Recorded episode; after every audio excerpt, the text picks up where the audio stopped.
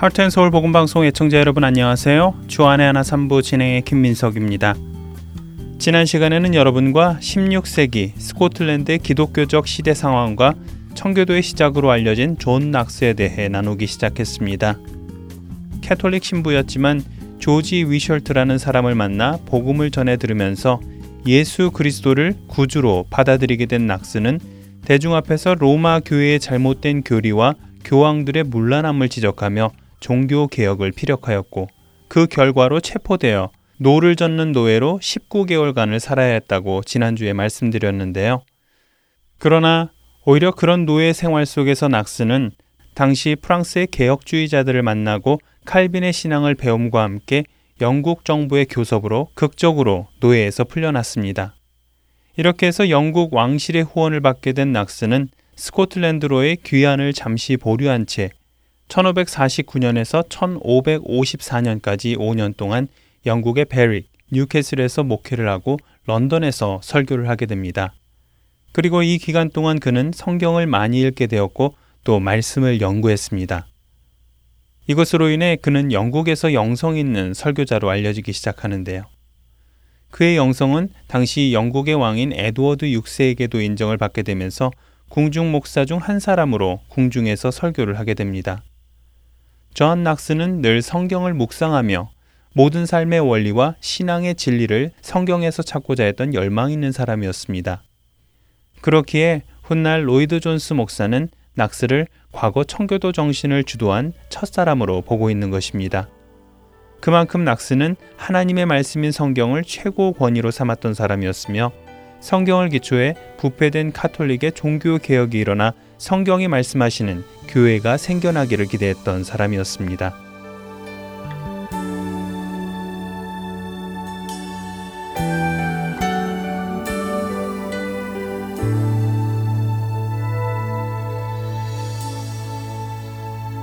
오직 예수 다른 이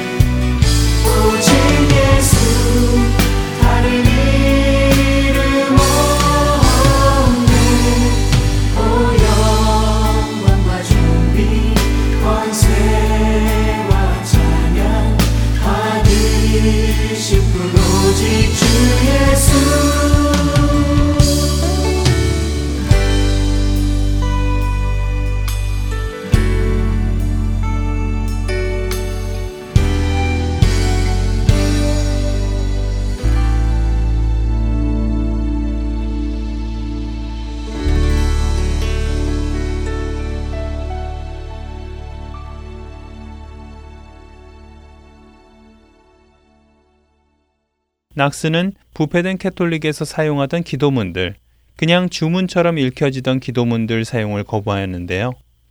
그 대신 그는 하나님께 신령한 예배를 드리고자 예배 형식을 지금의 장로교 예배 형식으로 고안하여 예배를 드리게 됩니다. 또한 캐톨릭과는 달리 설교 가운데 개개인의 죄와 타락함을 깨닫게 하는 설교를 하므로 사람들이 죄를 회개하고 정결한 그리스도인으로 살아가기를 촉구하지요. 낙스는 지금의 장로교 교회에서 하는 성찬식 방법을 신약 성경 말씀을 근거로 하여 고안하였고 시행하였습니다. 그리고 에드워드 6세가 이 성찬식 방법을 인정해 주게 되면서 영국 전역에서 그가 고안한 성찬식이 정식으로 사용되어지게 됩니다. 하지만 순식간에 종교 개혁이 일어날 것만 같던 것도 잠시 영국은 에드워드 6세가 죽고 그 다음 왕인 메리 튜더가 오르게 되면서 개신교의 탄압이 시작되었고 그 탄압은 극에 달하게 됩니다. 얼마나 박해가 심했는지 당시 영국 개신교인 3천여 명이 순교를 당하였고 800여 명이 영국 밖으로 피난을 할 정도였습니다. 물론 낙스도 예외는 아니었습니다. 1554년 1월 낙스는 프랑스 디에프로 망명을 하게 되지요. 하지만 이 박해로 인해 낙스는 새로운 국면을 맞습니다. 그해 3월 초 제네바에 있던 존 칼빈을 만나게 된 것이죠. 제네바에서 낙스는 많은 사람들이 칼빈의 가르침을 받고 있는 것을 목격하게 되었고 주위 국가인 이탈리아, 독일, 영국, 폴란드, 스페인 등에 있는 신앙인들과 직간접적으로 교류하며 참된 신앙을 유지하고자 하는 칼빈을 보게 됩니다.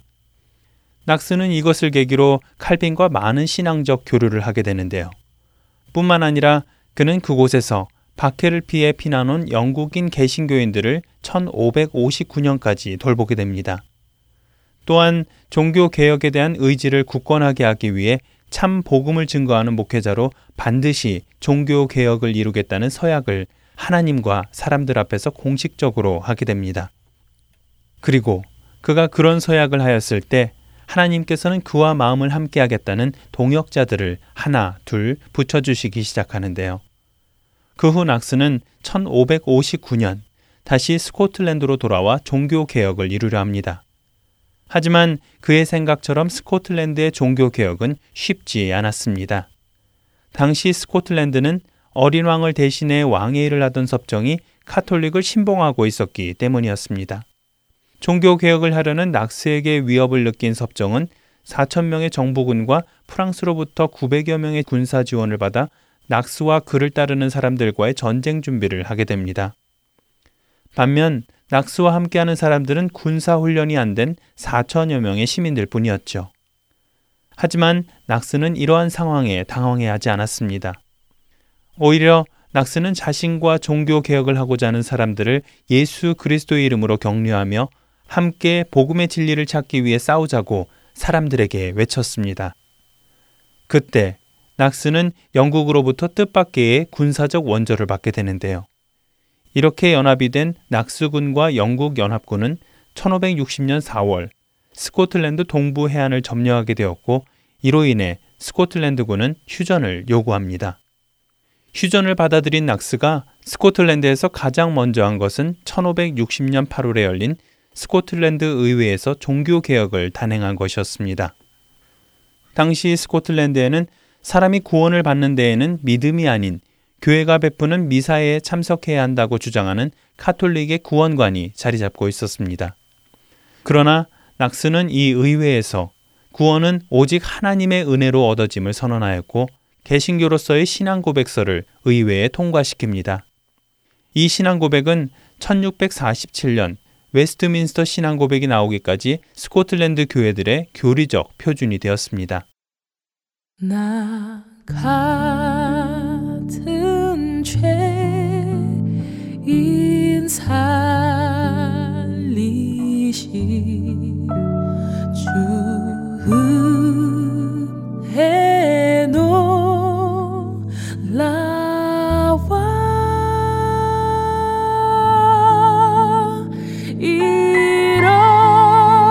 잃었던 생 찾았고. 광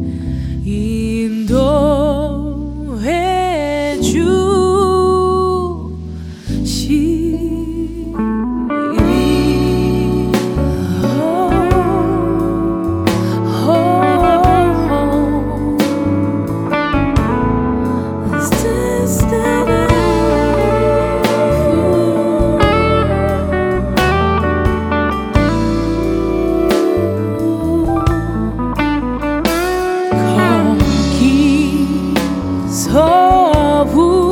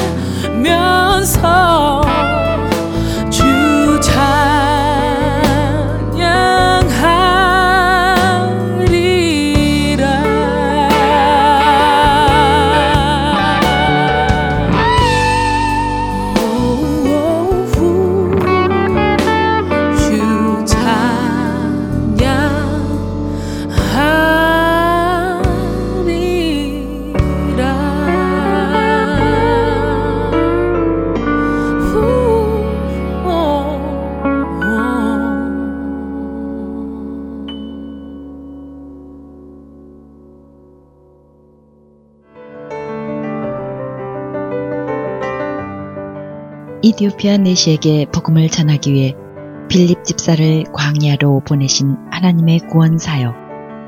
지금도 그 구원의 역사는 일어나고 있습니다. 믿지 않는 자에게 복음을 믿는 자들에게 영적 성장을 도와주는 허텐 서울 복음 선교에 동참하지 않으시겠습니까? 허텐 서울 복음 방송 선교에서는 후원으로 동참하실 동역자를 찾습니다. 여러분들의 후원이 바로 영혼을 살리고 세우는 그 사역에 사용됩니다.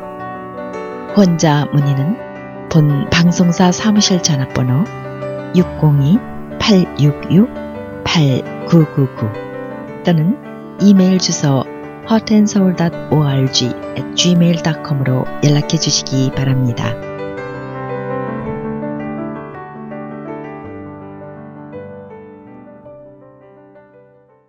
이어서 김경환 목사께서 진행하시는 요한복음 강해 함께 하시겠습니다.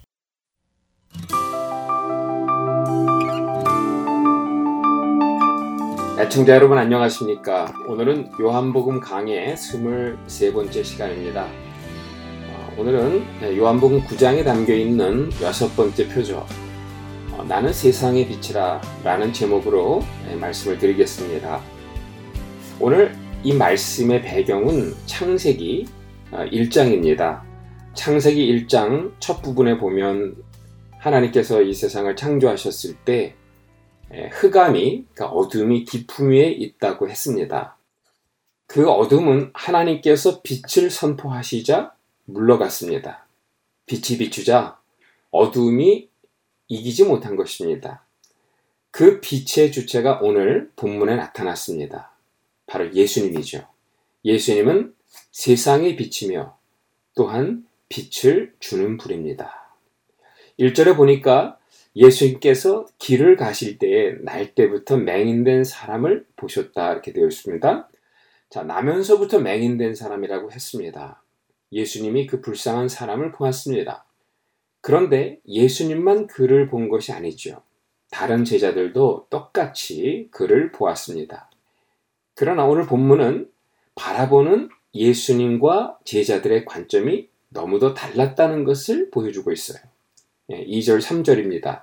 제자들이 물어 이르되 라비어 이 사람이 맹인으로 난 것이 누구의 죄로 인함이니까 자기니까 그의 부모니까 예수께서 대답하시되 이 사람이나 그의 부모의 죄로 인한 것이 아니라 그에게서 하나님이 하시는 일을 나타내고자 하심이라. 지금 제자들은 질병과 죄의 상관관계를 생각하며 질문했습니다. 맹인된 것은 자신의 죄 아니면 그의 부모의 죄의 결과였다는 것입니다. 질병과 맹인의 관계를 인과응보적으로 보는 질문이지요. 그러나 예수님은 이 청년의 맹인됨을 새로운 관점으로 보고 있습니다. 맹인 청년을 보면서 예수님은 이것은 바로 하나님의 일을 나타내려 함이니라고 합니다. 여기 하나님의 일이란 바로 창세기 1장에 나오는 창조의 일입니다. 누구의 죄 때문이 아니라는 것입니다. 창세기 1장 1, 2절에는 창조의 상황이 어떠했는지를 밝히 보여주고 있죠. 하나님께서 천지를 창조하실 때 어둠이 깊음에 있었고 그때 하나님은 말씀으로 어둠을 몰아내시고 빛을 창조하셨습니다.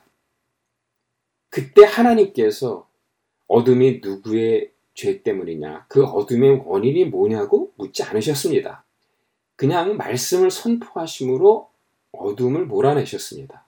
나면서부터 맹인으로 살아왔던 인생의 상황이 그러했다는 것입니다. 혼돈과 공허와 흑암이 깊음이 있었던 삶이었다는 거죠. 이제 주님은 창조주로서 이 맹인에게 동일한 창조의 일을 하시겠다는 것입니다. 때문에 주님은 이 청년의 맹인됨이 누구의 죄냐, 원인이 뭐냐고 묻지 않으시겠다는 것입니다. 다만 어둠의 깊음에 눌려 살아가고 있는 이 청년에게 예수님은 빛을 선포하시겠다는 겁니다. 그 빛으로 어둠을 몰아내시겠다는 것입니다. 사실 이 맹인을 구원할 방법은 그 방법 외에는 없습니다. 오늘 본문은 맹인이 나면서 눈이 멀었던 자라고 강조하고 있죠. 이러한 상황에서 이 맹인에게 필요한 것은 오직 창조주 하나님의 말씀의 선포입니다. 그래서 예수님은 혼돈과 공허를 붙들고 있는 이 어둠을 설득하지 않았습니다. 논리로 빗대심을 설명하지도 않았습니다. 예수님은 오직 말씀으로 그 맹인에게 빛을 새롭게 창조해 주었던 것입니다. 20여 어, 년 동안 질병으로 고생한 아내와 함께 살면서 예, 종종 이런 질문을 받아본 적이 있습니다.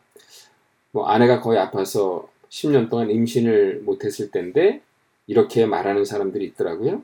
사역자로서 혹시 타협한 부분이 없습니까? 회개하지 않은 죄가 없습니까? 오늘 맹인을 향해 던지는 제자들의 질문과 다르지 않았다는 겁니다. 아내가 아파서 임신을 못하는 이유를 죄의 결과라고 생각하는 인과응보적 사고방식에서 나온 질문들 많이 들어보았습니다. 네, 그런데요, 결혼 생활 10년 만에 아내가 임신을 하게 되었습니다. 뭐, 당시 아내의 몸무게가 뭐, 35kg를 밑돌았으니까 도저히 임신할 수 없는 상황인데도 임신이 된 겁니다.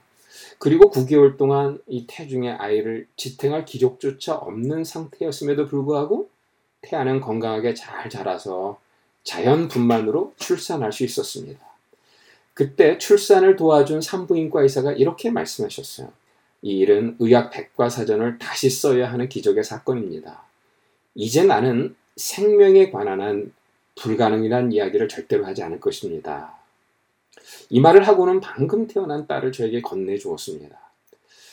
결혼 10년 만에 기적적으로 태어난 딸을 품에 안았을 때 그 10년의 세월이 영상처럼 스쳐 지나가는 거예요. 그때 한 가지 스쳐갔던 중요한 깨달음이 있었습니다.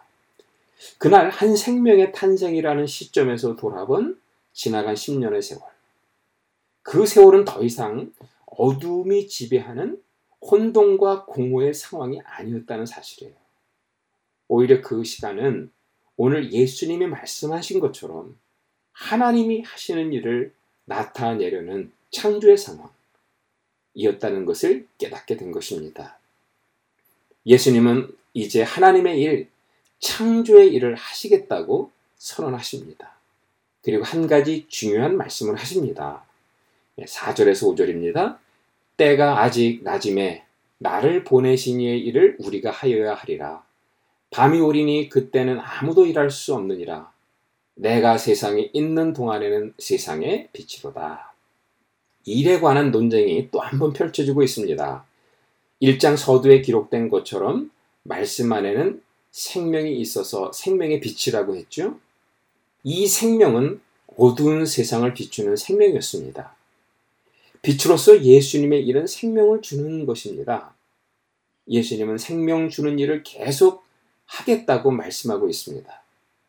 예수님이 생명 주는 일을 하는 시간은 바로 낮이죠. 그러나 이제 생명이 주장하는 낮이 물러갑니다. 곧 밤이 찾아올 것입니다. 즉, 십자가의 죽음이 다가오고 있다는 말입니다. 예수님이 십자가에 죽어가면서 악의 세력은 다시 한번 이 세상을 혼돈과 공허와 어둠 속으로 몰아넣을 것입니다. 하지만 밤은 낮을 이길 수 없습니다. 결국 혼돈과 공허의 밤은 빛 대신 예수님에게 굴복하고 말 것입니다. 십자가에 죽었던 그 예수님이 사흘 만에 부활할 것이기 때문입니다. 그때에는 죽음이 지배하는 밤은 물러가고 부활 생명이 주장하는 영원한 낮이 새롭게 시작될 것입니다. 새 시대의 상황에서 창조주 하나님이 베푸시는 표적이었음을 강조하고 있는 것입니다. 예수님은 이 말씀을 한 후 곧바로 나면서부터 맹인된 자의 눈을 뜨게 해주었습니다. 자, 말씀을 선포하고 이적을 베푸는 요한복음의 패턴. 다시 한번 여기서 반복되고 있죠? 예, 6절, 7절입니다.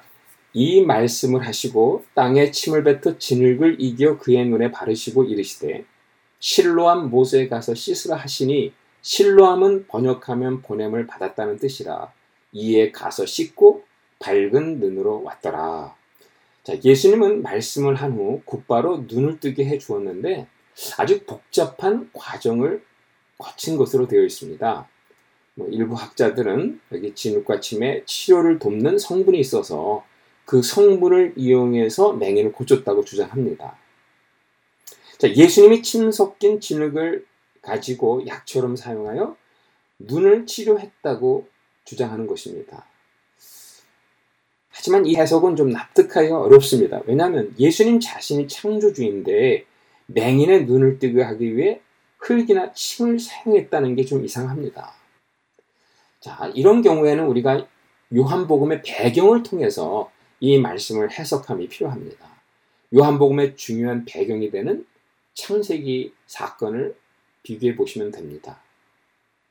이 장면은 어디서 많이 본 장면 같지 않습니까? 예, 그렇습니다. 창세기 2장에 나오는 인간 창조와 매우 비슷하다는 생각을 지울 수가 없습니다. 창세기 2장에서 보, 시면 하나님께서는 흙으로 사람을 지으시고 흙으로 사람을 지으시고 그 코에 생기를 불어넣음으로 생명이 되게 하셨습니다. 오늘 예수님도 흙, 진흙을 으깨어 맹인의 눈에 바르면서 흙으로 생명을 만드신 창조주 하나님을 계시하고 있지 않나 생각합니다. 바로 창세기 2장에 나오는 창조주 하나님을 다시 한번 계시하고 계시는 겁니다. 자, 그런데 이어지는 말씀을 보십시오. 예수님은 어두운 가운데 빛을 창조하신 창조주 하나님을 계시하셨는데 어둠은 그 빛을 깨달았을까요? 창조주를 계시하신 예수님에 대한 상반된 두 가지 반응을 그리고 있어요. 평생을 어둠 속에 살았던 맹인, 이 맹인은 이제 눈만 뜨인 것이 아니라 영적인 눈이 열려가는 과정을 그리고 있죠. 반면에 자신들이 본다고 생각하며 지금까지 살아왔던 이 바리새인들, 이들은 영적 어두움에 빠져 들어가고 있는 모습을 그리고 있습니다. 결국 창조주를 계시하신 예수님을 어떻게 생각하느냐? 그것에 따라서 빛과 어둠이 나누어지고 있음을 보여주고 있습니다. 9장 13절에서 41절에 이 예수님에 관한 두 가지의 상반된 이 반응을 우리 함께 보도록 하겠습니다. 이 본문은 네 단락으로 이루어져 있습니다. 그리고 이 각 단락은 예수님에 대한 이 청년의 고백이 발전하는 모습을 담고 있습니다. 한번 맹인이었던 청년의 고백만 살펴보도록 하겠습니다. 첫 번째 단락 9장 13절에서 27절에는 종교 지도자들에 대한 첫 신문을 담고 있는데 이 신문에서 청년은 예수님을 뭐라고 고백합니까? 예, 선지자라고 고백합니다. 예, 두 번째 단락은 청년 대신에 이 청년의 아버지가 등장합니다. 이 바리새인들이 청년의 아버지를 상대로 해서 신문하는 장면입니다. 9장 18절에서 23절이죠. 바리새인들 앞에서 아버지는 대답을 회피하죠. 이제 세 번째 단락이 나오는데 9장 24절에서 34절입니다. 다시 한번 이 종교 지도자들은 이 청년을 불러다가 신문을 합니다. 이때 이 신문에서 청년은 예수님을 어떻게 고백합니까? 하늘로부터 오신 분이라고 고백을 해요. 그러니까 예수님의 그 성육화를 말씀하고 있어요.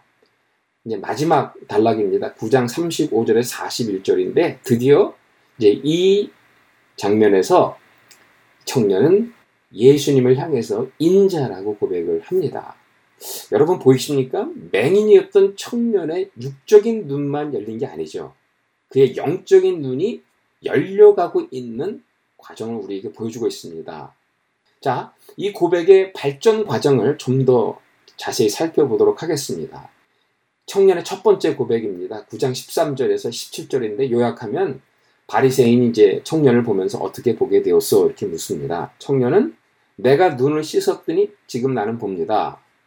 그러자 이 바리새인은 그 청년에게 당신은 그를 어떻게 생각하오? 그러니까 예수님을 어떻게 생각하오? 이렇게 묻습니다. 청년은 예수님을 향해 그분은 선지자입니다. 라고 고백을 하죠. 자, 8장이 끝나면서 예수님에 대한 바리새인들의 결정은 이미 내려진 상태입니다. 앞서 제가 8장을 강의할 때 이 부분을 좀 강조했습니다. 이제 남은 것은 예수를 죽여야 할 명분을 찾는 일만 남은 거죠. 그 일을 위해서 맹인이었다가 눈을 뜨게 된 청년을 불러서 신문하고 있는 겁니다. 바리새인들의 신문에 대해 청년은 다음과 같이 대답을 해요. 이에 맹인되었던 자에게 다시 묻되 그 사람이 내 눈을 뜨게 하였으니 너는 그를 어떠한 사람이라고 생각하느냐? 대답하되 선지자이니다. 이렇게 대답합니다. 여러분, 맹인이었던 이 청년의 대답을 보십시오. 이 청년의 대답은 정확한 대답은 아니었습니다. 그러나 사실 지금 법정 심판대 앞에 서 있는 것이나 다름이 없지 않습니까? 언제라도 폭도로 변할 수 있는 군중들도 여기 있습니다. 이런 살벌한 분위기에서. 그래도 청년은 정확한 대답은 아니었지만 소신 있는 대답을 했다고 저는 생각합니다. 자, 동일한 상황에서 그의 아버지의 대답을 보십시오. 아들이 장성했으니 직접 물어보십시오. 라고 하면서 대답을 회피했습니다. 여러분, 소신 있는 첫 걸음을 내디딘 청년과 이 두려움의 회, 대답을 회피한 아버지의 운명은 여기에서부터 엇갈리기 시작했던 겁니다. 자, 요한복음은 신앙생활을 어떻게 묘사하고 있다고 말씀을 드렸죠? 하나의 여정으로 묘사하고 있다고 말씀을 드린 바 있습니다. 요한복음에 예수님께 나오는 인물들을 곰곰이 생각해 보십시오. 나다넬도 그렇고 사마리아 여인도 그렇고 다른 모든 제자들도 처음부터 그들의 고백이 완전했나요? 그렇지 않습니다. 그럼에도 불구하고 그들의 마지막은 예수님의 증인되어 죽음을 마다하지 않는 자리까지 가게 됐다는 것이 요한복음의 이야기입니다. 오늘 예수님을 향한 우리의 고백이 우리의 중심에서 나온 정직한 고백인가가 중요하다는 겁니다. 그렇다면 우리는 이미 성숙한 예수님의 제자의 삶을 향한 용기 있는 첫 걸음을 내디딘 것이 아닐까 생각합니다. 자, 이번에는 바리새인들이 맹인이었던 청년의 아버지를 추궁하는 장면입니다. 9장 18절에서 23절입니다. 요약하면 유대인들이 그 아버지를 보면서 당신의 아들이 지금 어떻게 보게 되었소? 라고 묻습니다. 그에 대해 다 큰 사람이니 그에게 물어보시오. 이렇게 대답을 합니다. 자, 맹인이었던 청년의 아버지를 불러서 바리새인들이 신문하는 장면이죠. 청년의 아버지를 신문하고 있는 바리새인들의 분위기에서 우리는 이상한 한 가지를 발견하게 됩니다. 바리새인들은 지금 그를 두려워하고 있다는 거예요. 사실 청년의 아버지는 바리새인들에게 결단코 두려움의 대상이 될 수가 없습니다. 그렇다면 바리새인들이 두려워하는 이유는 무엇일까요? 청년의 눈을 뜨게 된 사건이 담고 있는 메시지 때문입니다. 그 메시지 속에 무엇이 담겨 있습니까? 메시아 소망에 관한 아주 중요한 아젠다가 담겨 있는 거죠. 여러분 누가복음 4장 18절을 기억하십니까? 거기 보면 예수님이 이사야 61장의 말씀에 근거하여 자신의 메시아적 사명을 선포하는 장면이 나오죠. 그 메시아의 사역 중에 하나가 눈먼 자의 눈을 뜨게 하는 거예요. 그렇다면 예수님이 청년의 눈을 뜨게 한 사건은 단순히 한 사람의 병자를 고친 사건 이상이었다는 겁니다. 예수님께서 자신을 메시아적 소명을 이루어 가고 있는 메시아로서 지금 선포하고 있었다는 것입니다. 보이십니까? 바리새인의 두려움의 대상은 이교도가 아니었다는 거예요. 로마인들의 힘과 돈도 아니었다는 겁니다. 그런 것들은 그들의 하나님이 얼마든지 굴복시킬 수 있다고 믿었던 믿음이 있었습니다. 그들의 두려움은 그들 안에 일어나는 다른 메시아 운동이었습니다. 누군가 그들과 비슷한 메시아 소망에 관한 아젠다를 들고 나와서 그들 가운데 들어와 막 그들의 종교 시스템을 뒤엎는 상황을 그들은 가장 두려워했죠. 바로 이런 이유에서 저들은 예수님을 두려워했던 것입니다. 그런데 신문을 당하는 청년 아버지도 두려워하는 한 가지가 있었습니다. 그의 두려움은 아주 현실적인 거였죠. 바로 자신이 유대인 회당에서 쫓겨나는 일입니다. 이것은 평범한 유대인들에게 있어서 매우 현실적인 두려움이었던 것입니다. 이제 바로 그 두려움이 현실로 나타나는 대목이죠. 22절입니다. 그 부모가 이렇게 말한 것은 이미 유대인들이 누구든지 예수를 그리스도로 시인하는 자는 출교하기로 결의하였으므로 그들을 무수함이라. 자, 예수님을 메시아로 부르는 자들은 회당에서 추방하겠다는 것입니다. 당시의 회당은 유대인들의 뭐 정치, 경제, 사회의 중심이었습니다. 회당에서 쫓겨난다는 것은 더 이상 그 사회에서 살아갈 수 없다는 사실을 의미합니다. 청년의 부모의 두려움은 바로 이것입니다. 자신의 아들이 회당에서 쫓겨나는 것을 두려워했습니다. 이것은 그들 가족의 생존에 관계된 문제이기 때문입니다. 두려움을 이기지 못한 아버지는 대답을 회피합니다. 대신 자신의 아들에게 직접 물어보라고 합니다. 이러므로 그 부모가 말하기를 그가 장성하였으니 그에게 물어보소서 하였더라. 참으로 아이러니한 장면입니다. 자, 어둠은 서로 상대방의 어둠을 보면서 두려워하는 모습입니다. 어둠 속에 있었던 바리새인들은 청년의 아버지를 두려워합니다. 이 청년 아버지는 바리새인들을 두려워합니다. 어둠 속에 있는 바리새인과 청년의 아버지는 어둠 속에 있는 상대방을 서로 두려워합니다. 이것이야말로 어둠의 속성이라는 것입니다. 미국 LA 근교에서 어두운 밤에 길을 걸으면 위험하다고 합니다. 언젠가 아내와 각자 볼일을 보고는 밤중에 각각 집에 도착하는 적이 있었습니다. 집에 도착했을 때 댐은 반대편 방향에서 인기척이 났습니다. 순간 불길한 예감이 들어서 발걸음을 멈추었죠. 그랬더니 저쪽도 멈추어 서는 것이 아닙니까? 겁이 더럭 났지만 혹시 아내가 아닐까 하는 생각이 들어서 용기를 내어 여보 당신이 했더니 정말 아니었습니다. 아내도 두려워서 숨을 죽이고 있다가 제 목소리를 듣고 그제야 대답을 한 겁니다. 어둠 속에 있다가 보면 사랑하는 남편과 아내조차도 서로에게 두려움이 된다는 사실을 그때 깨달아 알았습니다. 바로 청년 아버지와 바리새인들의 상황이 그러했다는 것입니다. 이어지는 9장 24절에서 34절에는 청년의 두 번째 고백이 담겨 있습니다. 바로 예수님은 하늘로부터 온 분이라는 고백입니다. 이 눈뜬 청년에 대한 종교 지도자들의 이 두 번째 신문이 이어지고 있는데요. 이 단락의 진술은 간단하게 이렇게 요약될 수가 있겠습니다. 바리새인들이 청년에게 묻습니다. 그 사람이 그러니까 예수님이 안식일을 범한 죄인이 아니요. 그랬더니 청년이 죄인인지는 모릅니다만 다만 그가 나를 보게 했습니다. 그러자 바리새인들이 다시 묻습니다. 그 사람이 어디서 왔는지 우리는 알지 못한다. 청년이 말하기를 그분은 하나님께로부터 오신 분입니다. 라고 대답을 합니다. 여러분 청년의 달라진 모습이 보이십니까? 지금 청년은 바리새인들의 강요에 자신의 뜻을 굽히지 않습니다.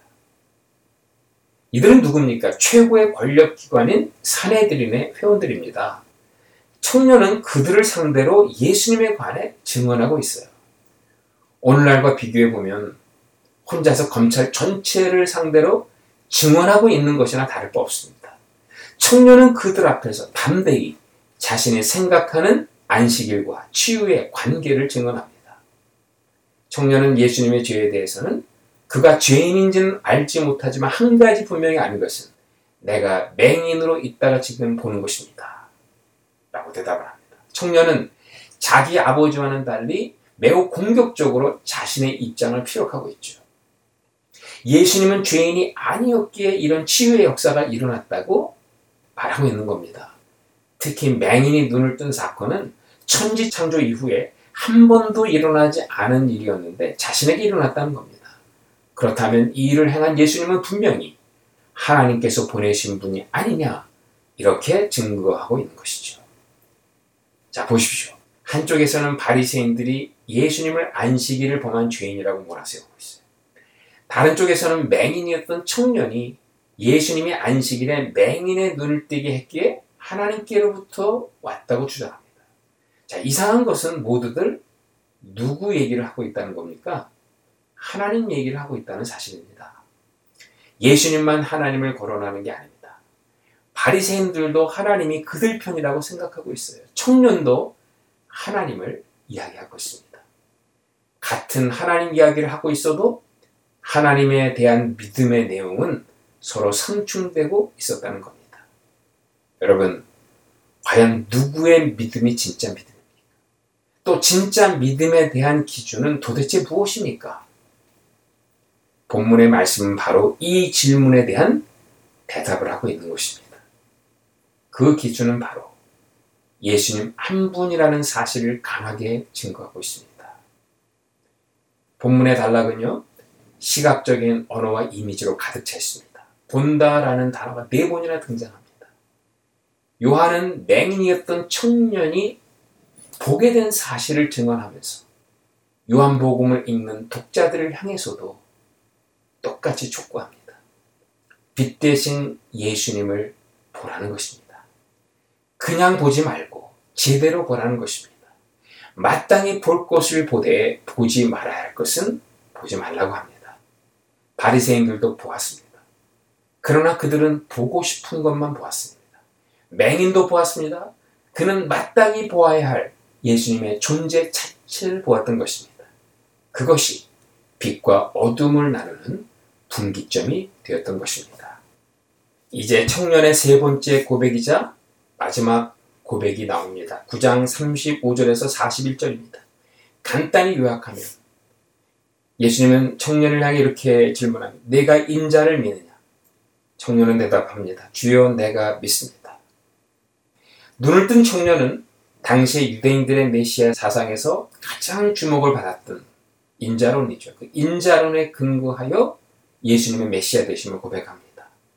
다니엘서 7장에 하나님 보호자에 앉으신 인자가 심판주로 이 땅에 임한다는 약속의 말씀에 근거한 호칭입니다. 이 청년은 지금 예수님은 인자로서 십자가 못 박혀 죽고 부활함으로써 이 땅의 심판주로 임할 것을 고백하고 있는 것입니다. 이 청년은 이 고백으로 육적인 눈만 뜬 게 아니라 영적인 눈까지 새롭게 열린 것입니다. 특히 그는 군중들에게 협박당하고 심지어는 바리새인들로부터 회당에서 축출당하는 곤욕을 치르면서도 예수님을 보는 눈은 어두워지지 않았다는 것입니다. 오히려 그의 상황이 힘들어질수록 예수님을 인식하는 그의 영적인 눈은 더 확실하게 열리고 있음을 보여주고 있습니다. 그런데 이상한 것은 유대인들과 바리새인들의 눈은 점점 어두워졌다는 것입니다.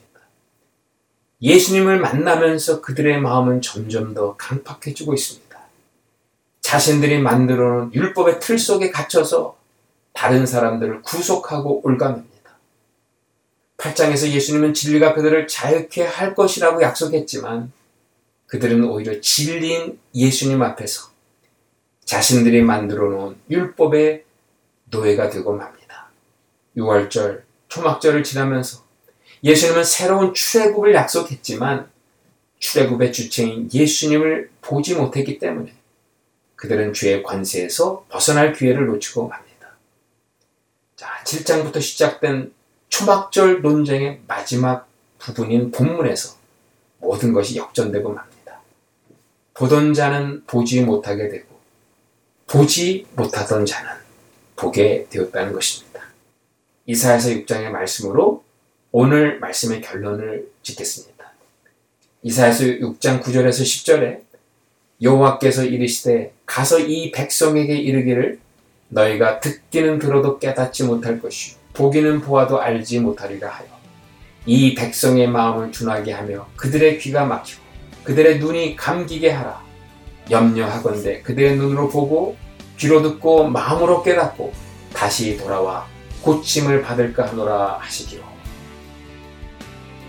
이 말씀이 그대로 이루어지는 장면이 아닌가 생각합니다. 애청자 여러분, 오늘은 여기까지 하겠습니다. 그럼 다음 주에 뵙겠습니다. 안녕히 계십시오.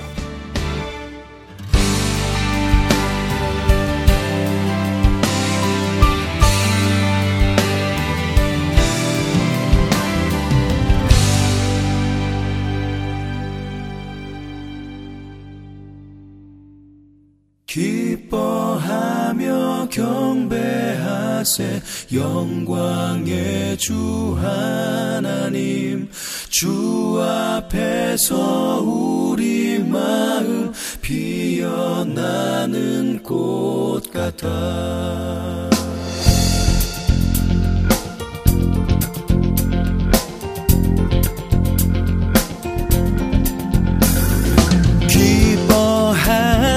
경배하세 영광의 주 하나님 주 앞에서 우리 마음 피어나는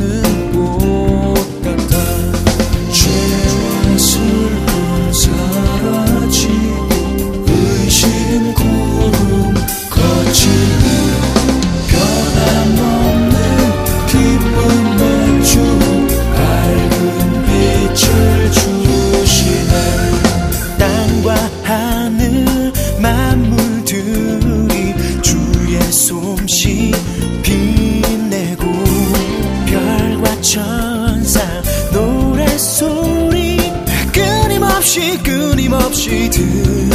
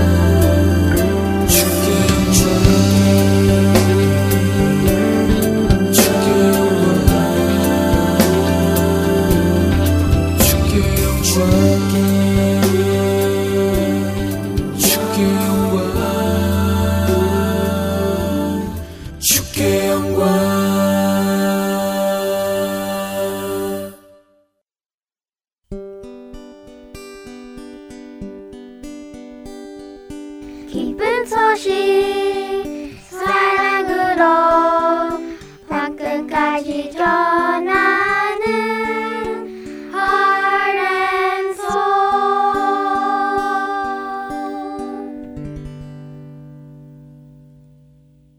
한국 극동방송에서 제공하는 성경의 파노라마로 이어드립니다. 오늘은 이사야서에 대해 나누어 주십니다.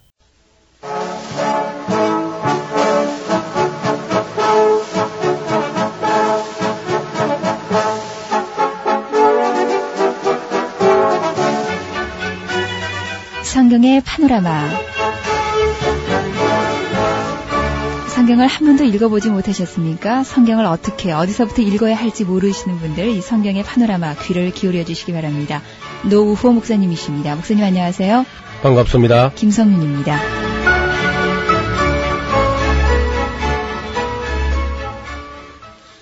이제 북왕국의 아모스 선지자 혹은 그 호세아 선자 이런 분들이 일할 때에 혹시 남왕국에도 하나님의 사람들이 하나님 말씀을 전하게 되는데 그때 이제 우리가 말씀드렸던 미가 다음에 미가와 함께 이사야가 이제 같이 일했는데 미가는 짧은 기간 동안 일한 것 같고요. 이사야는 뭐한 4, 50년 그 장기간 그리 사역을 했습니다. 요 이제 우시야와 요담과 아하스, 히스기야 그러니까 네 명의 왕 시대를 쭉 거쳐가면서 하나님 말씀을 전했지요. 이사야는 전설에 의하면은 왕족이었다고 그래 전합니다.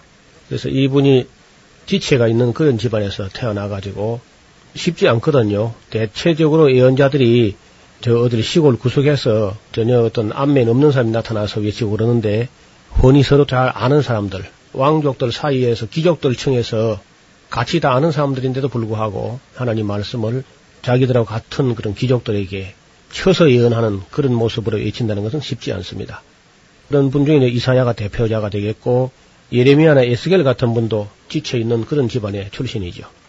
대신 이제 아모스라든지 이런 분들은 시골 목자였었고 시골 출신이고 또 미가도 지방 출신이고 그렇습니다.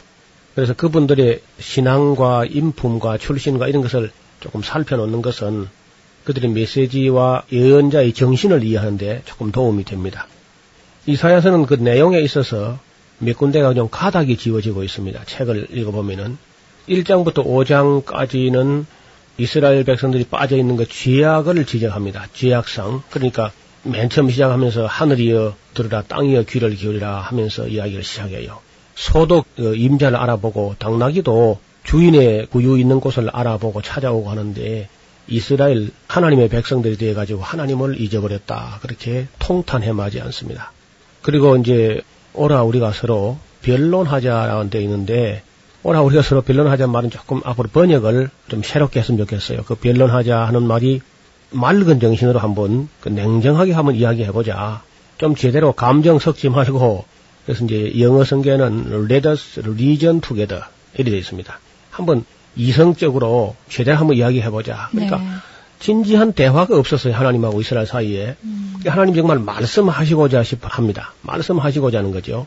그리고 또 정말 서로가 속에 있는 말을 하나님하고 사이에 다 털어놓고 서로 들어보자. 서로 이야기할 뿐 아니라 서로 좀그 귀를 기울여 서로 들어보자 하는 그런 초청을 하고 있습니다. 그럼에도 불구하고 그때 유대인들은 하나님 말씀 듣기를 싫어하고 마음을 강팍하게 하고 굳어져서 하나님 말씀을 잘 듣지 않았어요. 오늘날도 우리가 정말 하나님께서는 참 말씀하시고자 싶어하는 하나님 음성을 외면합니다. 우리는 그저 주일날 예배 시간에 가서 설교만 들으면 우리는 하나님 말씀에 귀를 기울인 줄 알고 있지만은 이 66권이라는 이 엄청난 이야기가 하나님 하고 싶은 말씀인데 좀 읽어봐라 해도 저요 바쁩니다. 그러고 안 읽어버리고 또 읽다가는 뭐 졸아버리고 재미없다 그러고 덮어버리고 몇 장 남았는가 세보고 뭐 이렇게 하다가 일평생 그저 어, 교회 다니면서도 성경 한번 제대로 못 읽는 분이 참 많아요. 어떤 분들은 그러죠. 창세기로 들어가는데 출애굽을 못 한다고. 창세기 해마다 이제 올해는 한번 읽으리라 하고 이제 시작을 하는데 출애굽기에 들어가가지고 그만 성막 짓다가 지쳐가지고 그뭐 청색, 자색, 홍색, 실과 어쩌고 저쩌고 하면은 막 굉장히 지루하거든요. 네. 25장 이후에 40장까지. 또 그 읽었다 손쳐도 그 다음에 또 레위기가 아주 딱딱한 책이 있으니까 그만 그 앞으로 한 손을 잡으면 아주 두꺼우니까 깜깜한 미래 언제 요한계시록까지 가느냐 그냥 덮어버리면은 거의 뭐 결심이 흔들려서 한번 못 읽고 말고 그렇게 되거든요. 그래서 이 짧은 시간에 압축해서 읽는 게 참 중요한데 이게 혼자서는 참 힘들거든요. 그래서 이제 여럿이 모여가지고 읽으면 참 좋아요.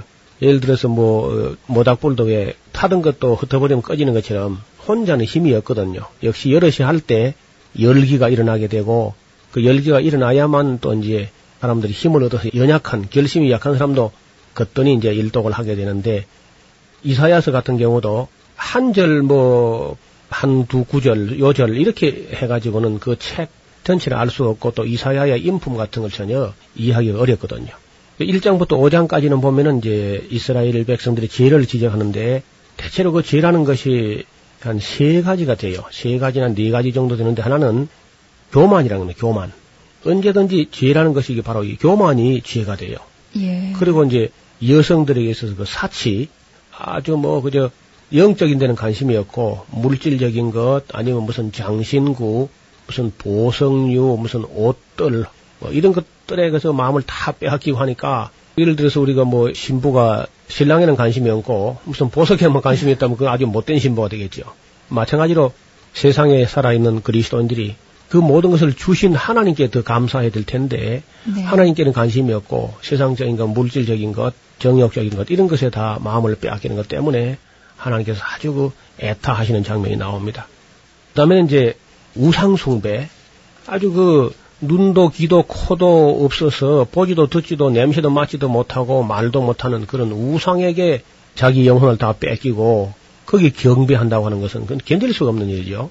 창세기 우리가 공부하면서 왜 인간을 하나님께서 자기 형상대로 만들었다고 배웠지 네. 않습니까? 그러면 이 우리 인간이 바로 하나님의 형상인데 하나님의 형상이 귀신의 형상에다 절을 하게 되면은 그 하나님을 모독하는 거 아니겠습니까? 그래서 하나님이 우상숭배를 그렇게 싫어하는 이유가 하나님의 형상을 가지고 귀신의 형상이나 마귀의 형상에다 절하는 것은 하나님을 완전히 모독하는 것이 되기 때문에 그건 정말 하나님으로 하여금 견딜 수 없게 하는 거죠. 그래서 우상숭배, 여성들의 사치, 남자들의 교만들 이런 것들을 하나님께서 지적을 하는 것입니다. 그리고 이제 부정직한 거라든지 권력을 가지고 약한 사람을 압제한다든지 이런 건 뭐 당연히 그저 하나님 지적하시는 것이고요. 아모스 시대나 호세아 시대나 다 같은 시대인데 미가 시대, 미가 같은 분들은 이제 권력층에 있는 그런 사람들, 백성들의 왕들, 뭐 두령들, 방백들, 제사장들, 선지자들 이런 사람들을 특별히 쳐서 예언을 하지만은 이사야는 그저 여자들까지도 그 세상의 제약이라는 게 여성들로 통해서 사탄이 언제나 미인계를 쓰니까 네. 여성들이 잘못되면 뭐 세상에 희망이 없습니다. 남자들이나 자녀들이 이해가 잘 못돼도 여성들이 꿋꿋하게 그저 가정을 잘 지키고 기도하고 있으면은 회복될 가능성이 있는데 여성들이 그저 마지막까지 타락을 해버리면은 그 희망이 없어요. 가정이 무너져 버리니까. 그래서 우리 오늘 이 시대도 여성들이 정말 국제적인 여성이 되는 것보다도 가정적이고 그리고 교회에서 뜰이 봉사하는 그런 모습은 정말 하나님 앞에 받으심직한 아름다운 모습이라 할 수 있습니다. 그리고 이제 6장에 가서 이사야가 이제 그 소명을 받는 장면이 나옵니다. 그리고 6장에서 소명 받아가지고 6장에서 11장까지 뭘 보여주냐 하면은 결국은 이제 북왕국도 망할 것이고 남왕국 유다도 망하는데 그 망해도 완전히 망하지는 않고 밤나무나 상수리나무가 배임을 당해도 거루터기가 있다는 겁니다. 뿌리에서 새 우미 돋아 나오는 것처럼 이 땅에 거루터기는 거룩한 씨가 이세의 줄기에서 나올 건데 그게 다시 말해 예수님으로 말미암아서 새로운 이스라엘 새로운 역사가 시작될 것을 내다보고 있는 것이죠. 그래서 9장이라든지 11장에 보면 이제 이사야서에서 현재하게 메시아 예언을 우리에게 보여주고 있습니다. 그리고 이제 아수르 나라가 교만 방자해졌거든요. 지난번에 이제 북왕국 이스라엘 자기들 힘으로 멸망시켰다고 생각하고 네. 사실은 자기들 힘이 아니고 하나님께서 이스라엘 징벌하는 몽둥이로 쓰신 건데 그 몽둥이가 좀 까불었어요. 그래서 이사야 선지자가 아주 그걸 호되게 책망을 합니다. 몽둥이가 자기를 들고 있는 그 하나님은 보지 못하고 제 능력, 자기 권세 가지고 그렇게 잘난 줄 알고 그렇게 까불다가 결국 이제 패망할 것을 예언을 하지요. 그래서 9장 11장에는 메시아가 흑암에 행하던 자들에게 그리고 고통하는 자들에게 다시 말하면 저 스불론 땅과 납달리 땅으로 그렇게 다가오실 것을 해변 길과 요단 저편 이방의 갈릴리를 아주 영화롭게 하실 것이다. 그렇게 하면서 한 아기로 다가오시고 그 평강의 왕으로 또 전능하신 하나님으로까지 칭하염을 받는 그런 메시아가 올 것이다. 그렇게 이야기하는데 역시 그 줄기는 이세 줄기에서 싹이 나와가지고 결실할 것. 음. 그리고 거기 이제 성령이 또 임하실 것. 예수님이 오셨을 때에 여호와의 신고 지혜와 총명의 신이고 모략과 재능의 신이요 지식과 여호와를 경외하는 그런 신이 그 위에 강림하셔서 하나님의 큰 뜻을 그분이 오셔서 이루실 것이다. 그렇게 하고는 이제 그 다음부터 이제 12장 넘어가는 감사의 노래를 잠깐 부르는 다음에 13장부터 쭉 열방을 놓고 이야기합니다. 바벨론이 멸망할 것이라든지 그 다음에 이제 주변 모압이라든지 암몬이라든지 그 다음에 블레셋이라든지 이런 나라들이 이제 결국은 그 죄로 인해서 다메섹이라든지 그 다음에 이제 아수르, 구스, 애굽 이런 나라가 결국은 다 패망하게 될 것을 예언을 합니다. 결국은 이제 다시 40장 그 이후에 다시 한번 이제 40장부터 53장 그 유명한 순환의 메시아, 고난받는 메시아 이야기까지 이사야는 아주 메시아 예언을 많이 체계화시켰던 그런 아주 하나님의 큰 종이었다고 할 수 있겠지요.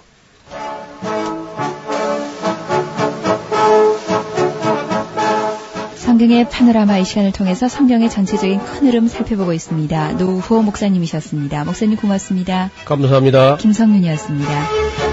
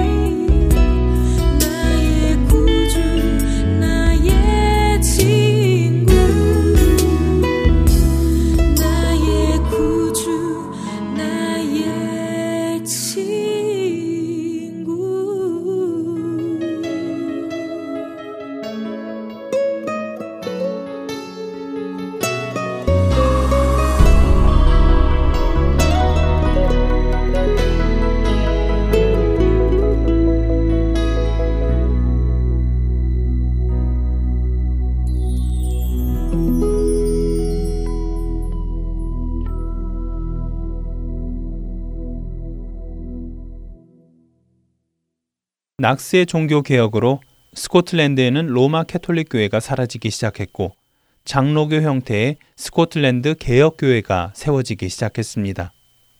참된 그리스도의 교회가 세워지기를 소망했던 그의 바람은 교회가 세워지는 것을 넘어 나라가 기독교 국가로 변하는 놀라운 경험을 맞게 됩니다.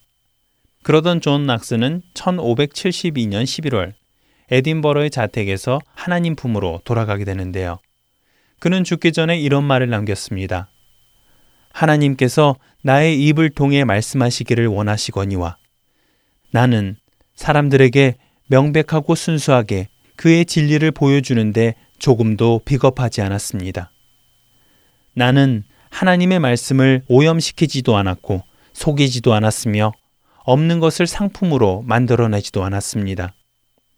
단지 내게 주신 은혜의 능력 안에서 말씀의 진리를 공정하게 분담하여 가르치며 예수 그리스도의 영화스러운 복음을 오직 하나님의 영광을 위해 기록하였습니다. 또한 스스로의 죄악을 깨달았기에 괴로움을 겪고 있는 이들의 양심을 불러 일으켰으며 예수 그리스도를 소리 높여 선포하였으니 믿는 이들의 가슴 속에 그분의 능력과 부활의 장엄하신 역사를 선포하였습니다. 이 모든 것이 오늘 이 시간까지 하나님 앞에 나의 양심 속의 한 가지 간증이니 세상이 나를 향해 분노를 품은들 무슨 상관이 있겠습니까? 그의 신앙은 17세기 청교도인들과 언약도들을 낳게 되었을 뿐만 아니라 스코틀랜드의 기독교 역사와 문화를 형성하는 큰 원동력이 되었습니다. 한 사람을 변화시켜 한 나라를 변화시키신 하나님. 그 하나님의 손에 온전히 붙들리면 불가능한 일이 없어집니다. 한 주간도 그런 하나님의 손에 온전히 붙들려 살아가시는 여러분들 되시기를 소망합니다. 구성과 진행의 김민석이었습니다. 여러분 안녕히 계세요.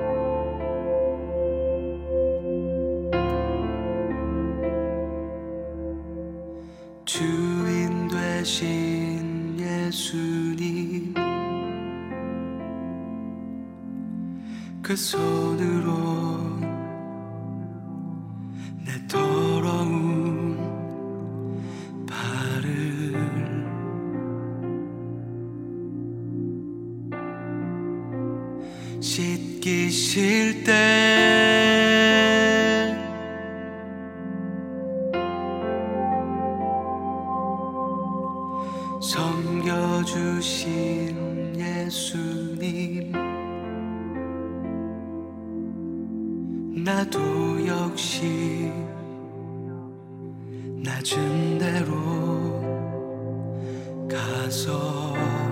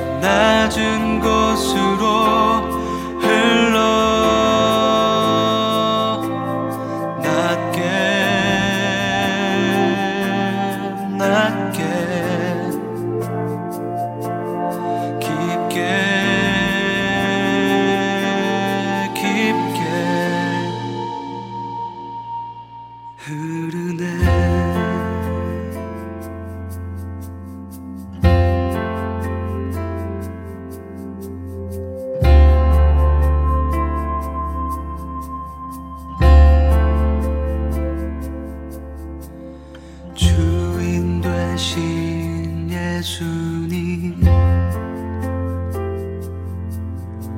그 손.